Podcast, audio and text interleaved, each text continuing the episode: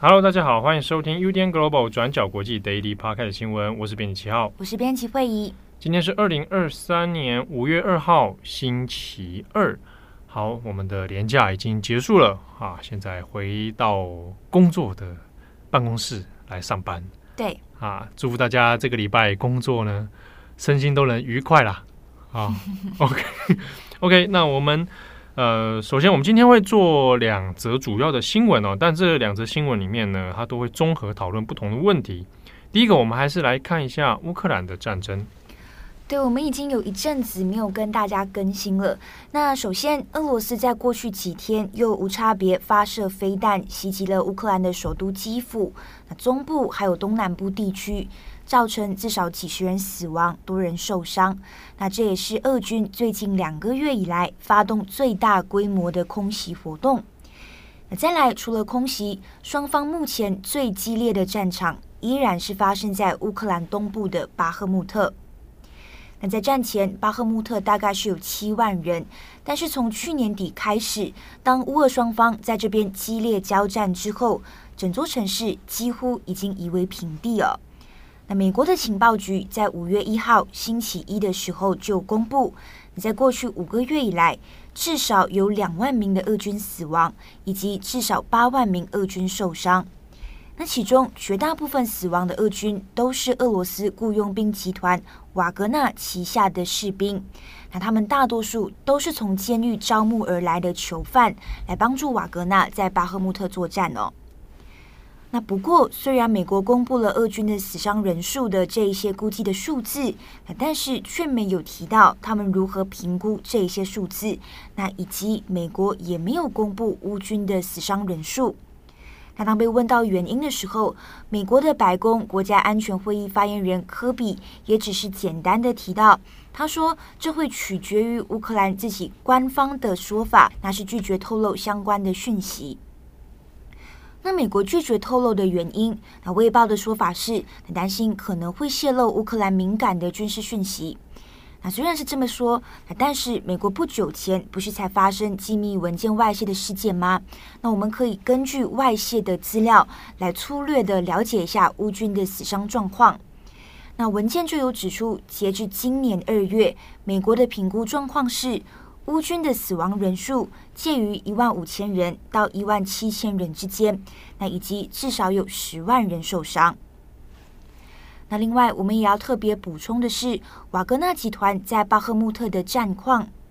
那之前也有跟大家提过，在巴赫穆特和乌军激战的是俄罗斯雇佣兵集团瓦格纳。那瓦格纳的创办人普里格金是普丁的盟友，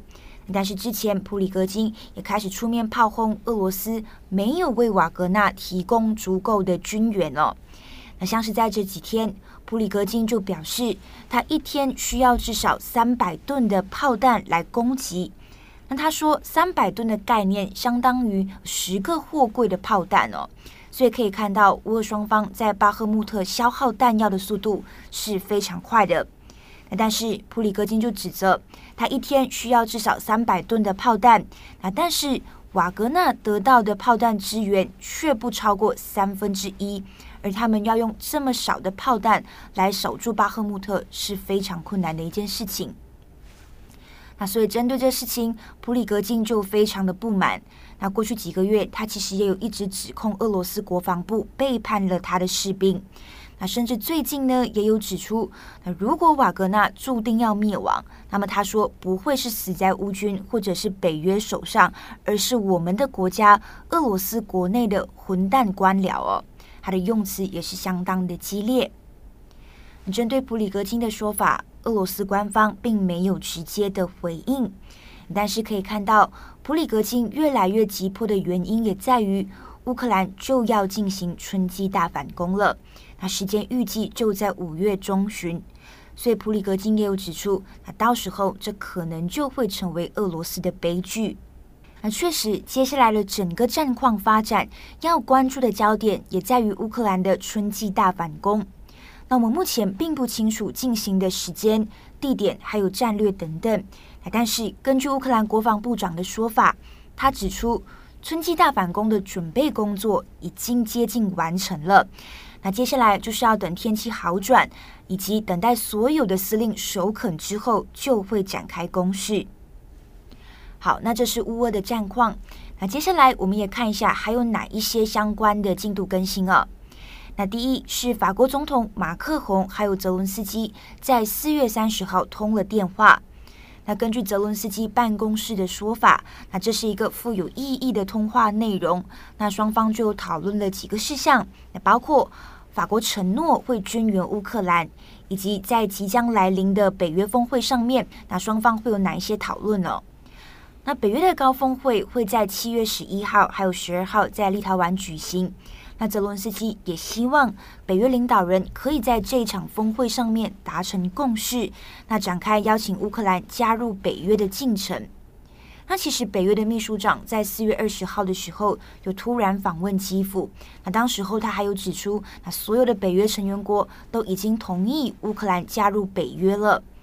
那虽然这样子的一个说法确实是为乌克兰带来了希望，但是最后是不是真的可以加入，也是需要再看七月的峰会状况。那再来的第二个进度是跟梵蒂冈有关。那教宗方济各就透露，梵蒂冈正在执行秘密的和平任务，那试图透过沟通来结束乌俄战争。那不过到底这个和平任务是什么？方济各并没有透露更多的细节。那只有说，当这个和平任务公开的时候，他就会告诉大家细节是什么。好的，那么这大致上呢，就是乌克兰的战况更新。那个梵蒂冈的秘密和平任务，怎么听起来都很奇奇妙啊？真的是很简短，真的是说，哎，他不会对外公开，细节也不透露，但是他告诉你，他有一个秘密的和平任务在进行。就想到，哎，觉得当然，现实上比较可能是说，也许方济各要去访问乌这个乌克兰，听起来比较有可能啊。但呃，方济各访乌克兰应该应该无法结束这场战争，对，或者是说，当然比较超现实的，就是说呵呵 这个要执行某种神秘的计划，比如说刺杀普丁。我觉得不太可能。对，我想想，以前那种天主教会早期那种耶稣会，他们传教的时候，也是常常会有一些。这个这个蛮物理性的手段在在 在，你的措辞也蛮幽默。对对对，物理性的对物理手段去来进行对异教徒的这个传教，异教徒是不是？对，来让他们知道这个上帝的伟大，上帝的厉害，让你瞧一下。对对对，这个早期历史上面过去有一些这样的情形发生。好，这是开玩笑。不过另外一方面就是乌克兰的事情呢，像在周末的时候，四月二十八号，那总统泽伦斯基他有做了一系列的。这个勇气勋章的颁奖啊，那当中当然有一些是针对是已经阵亡的将士啊。那这这里名单里面呢，也有看到先前这个台湾的士兵曾圣光啊，他之前呢在去年十一月的时候不幸在乌克兰阵亡了啊。那他这一次有在勇气的勋章的列表里面，那这个泽伦斯基呢也有追加了哈，就追赠了这个勋章给已经阵亡的士兵曾圣光。好，那我们下一则新闻来看一下中国的五一连假。好，这个五一连假，中国是因为从先前这个很极端的封城的状态啊，然后已经后来彻底的放弃清零政策了哦，解除了。那这是解除以后第一个中国的五一连假，从四月二十九号到五月三号啊，总共有五天的假期。那当然可想而知的是，这是难得的哦，从解封以来的连假。那中国国内的旅游啊，他们境内的旅游就非常的兴盛，所以从连假之前啊，就已经看到大量的这一种呃各地旅游景点的预售票都抢购一空，然后呢，这个地方的住宿啊、旅馆啊，也几乎都是爆满的状态啊，甚至呢，它涨价之后哦，都还是非常非常的难买到位置。那我们来看一下，在这个近期啊，已经到今天是五月二号了。那中国各个旅游平台，它也有做了初步的统计哦。那以中国的旅游这次在连假期间里旅游来讲哦，大部分还是以境内哦国内的旅游为主。那最热门的地方呢，大概就是云南啊、海南、四川啊、北京啊等等这几个地方呢，那它的预订量啊、游客量都是过去的好几倍哦。那这之中呢，大概都是初步的一个估计啊。那比如说，光是各个中国著名的旅游景点，它的观光客人次哦，都是用百万在计的啊。所以其实呢，这个数量非常的多啊。那对各地来讲，各地的像是景点啊，还有地方的政府啊，要应付这么大的人潮，因为已经好几年没有这样子这种在疫情期间啊，一直是睽违已久的人流。那所以呢，都都有出现过一些出现了一些这个难以负荷的情况。那另外，我们比如说像是看到在敦煌这里哦，敦煌这边因为有很多游客啊，那这个要跑去骑骆驼，所以当中就有一些照片就发生这个骆驼塞车啊，塞骆驼啊，那就骆驼呢就挤在这个敦煌这边啊，大排长龙的情况。好，那另外也有是大批的游客呢，也选择如果要出境的话，哦，那。去到香港的人数就蛮多的那比如说看香港这边的初步的统计，也是长假里面大概至少超过六十万人次哦。那特别是像是香港迪士尼啊，几乎都已经是抢购一空了。那大家可能会想说，哎，那那通常来讲，五一连假不都是中国游客过去都是也很多人都要出国嘛？啊，那的确，那这一次也是有人出国，但是呢，相对起国内旅游哦。比较没有那么的明显，那这之中有分成几个原因。其一呢是出境旅游目前有受到一些些的限制，那主要还是航班的次数了哈。航班上面呢，不是所有的国家都能够因应跟中国的这样子飞航往来哦，所以因为航班的关系，出境的旅游的人数相对是受限的。那这中国际航班里面当然有几个比较是例外啊，比如说去澳门啊。还有印尼雅加达，好，那这几个城市里面是这一次五一连假比较热门的哦，像是刚刚讲到的澳门，然后以及近期的泰国，好，那如果往在其他的国家呢，澳洲啊，那也是一个比较热门的景点哦。好，但是另外一方面，我们就这个出入境的议题啊，稍微来谈一下。嗯，就在五月二号的时候啊，那西班牙的人权组织。保护卫士啊，保护卫士先前其实我们有做过它的相关新闻，就是他们也有做过了一些人权调查报告。那之中有谈到了中国在海外所设立的所谓海外警察局。好，那保护卫士他也做了一个新的报告，就谈到了关于出境的限制问题。那里面呢是说到习近平从二零一二年以来呢。他针对国内的人士哦，中国籍的人士所设立的各种出国禁令哦，或者讲出境禁令啊，他不让你出境，不让你离开中国，这样的案件频率跟次数，从二零一二年以来哈到现在已经十一年了，它成长的次数非常之多。那比如说之中呢，从这报告里面有总和了像是中国的法院资料，那统计之后发现。出国的禁令哦，从二零一六年到二零二二年，啊，光是这几年当中，它成长次数就达到八倍。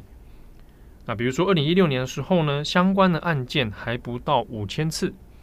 但到二零二零年的时候呢，已经将近有到三万九到四万之间哦，这个中间的差额差不多就到了八倍。那这一份保护卫士所做的报告里面呢，就讲到说，中国在特别在这些事情上面，它的手段哦越来越高压。那针对的对象呢，不只是中国的异议人士，它也扩及到了像是文艺界、出版界，然后商业界啊，各方面各阶层的人士都有可能。那这个对于欧美或者是其他境外国家来讲呢，他们比较忧心的是，因为呢不晓得他的红线标准在哪里啊，他随时可能会用包括是民事或者刑事的理由来把当事人呢做限制的出境啊，所以这个对外国像是像商业公司来讲呢，也会有点担忧哦，因为有可能不只是中国籍人士哦，外国籍人士他在出入境的时候。说不定都会涉及到这样的状况，那增加了在中国活动的风险。好，那像过去几年当中，也有一个很有名的案例，那就是阿里巴巴的马云。好，那马云呢，先前要因为阿里巴巴一系列的争议哦，那也导致了像马云这一类高科技的哦，这个这个龙头老大呢，那很多呢，要么是在中国突然之间销声匿迹，要么就是他会被限制他的出入。好，那马云先前也有被拍到是啊，他后来离开了中国啊，人在日本活动。那今年三月的时候，那又拍到他回到中国去哦，那可以就相对又可以在对外啊有一些这公开的活动。那马云的案例呢，啊，他这个这个出入境的问题，其实在中国境内也有衍生成了变成大家对于商业啊、高科技产业啊、金融业啊，哦缺乏信心啊的这些问题。不过另一个新的进度是，这个现年五十八岁的马云啊。他从五月一号开始，他现在呢要在东京大学所开设的东京学院来当客座教授了。啊，他这个聘期呢是从五月一号那到今年二零二三年的十月三十一号为止哦。那也有当然有可能会再做续约。这边要讲一下这个马云的任教的是所谓东京学院。东京学院呢，它本来啊就其实是东京大学所开设的一个子机构哦。那这个机构里面呢，从二零一九年开始，它是邀请世界各地哦，呃，可能是各个领域的学者、专家或者产业人士啊，那就在这边做短期的客座。他可能是做研究，那可能会是做这个演讲哦、访学等等都有可能。那用这个东京学院的名义啊，它有点像是连接这个世界各地啊产官学哦不同领域的这个串接。那马云呢，就准备啊，在东京学院这边任教。那他主要的这个项目啊，还要从事的一些计划呢，是跟引这个农粮生产是有直接关系的。那根据马云自己的说法，是他最近近期是比较关心这个，像是农作物啊、粮食生产啊，那怎么样导入这个高科技的方式啊？那我们从马云现在又可以相对比较自由活动来讲。那在中国的评估里面，也是认为说，看起来中国政府哦有意在这个先前抓得很紧的这个管控上面，稍稍的啊做一些放手啊。当然，这也有可能是顾虑到了中国国内整体经济还有产业发展的未来。好，那以上是今天的转角国际 Daily Podcast 新闻。那有关于这个先前我们也有讲到这个美国的债务问题哦。那个银行的状况，那我们先前其实赖云就有写了一篇蛮完整的报道。好，那在今天的 Daily Podcast 没有特别挑到这一题，那主要原因也是因为这个有很多这个关于像是第一共和银行的情形啊，哦等等，那我们在先前的文章当中就已经有解释过，所以欢迎大家有兴趣的话可以来参考。好，那节目的最后也要感谢大家在上个周末，从上个星期五跟六。啊，有来参加我们的查阅编辑记录 Live Podcast 的现场实体讲座，在这边跟大家说声 Thank you，谢谢各位的鼓励，以及就是送给我们编辑们的礼物，我们都收到了，谢谢。对，因为很多热情的听友跑来现场，还特地带礼物给我们，嗯、啊，而且还有很多人是从外县市这个哇直奔台北来参加，哦，非常的感动。那未来有机会的话，当然会这个再多多举办哦。那如果你有任何的针对讲座的想法哦。这个想看的编辑、想听的话题哦，欢迎随时通过我们的 IG 或 FB 的讯息来告诉我们。嗯，好，祝福大家有美好的一天。我是编辑七号，我是编辑慧仪，我们下次见喽，拜拜，拜拜。转角国际，转角国际新闻。Global Daily Podcast 新闻。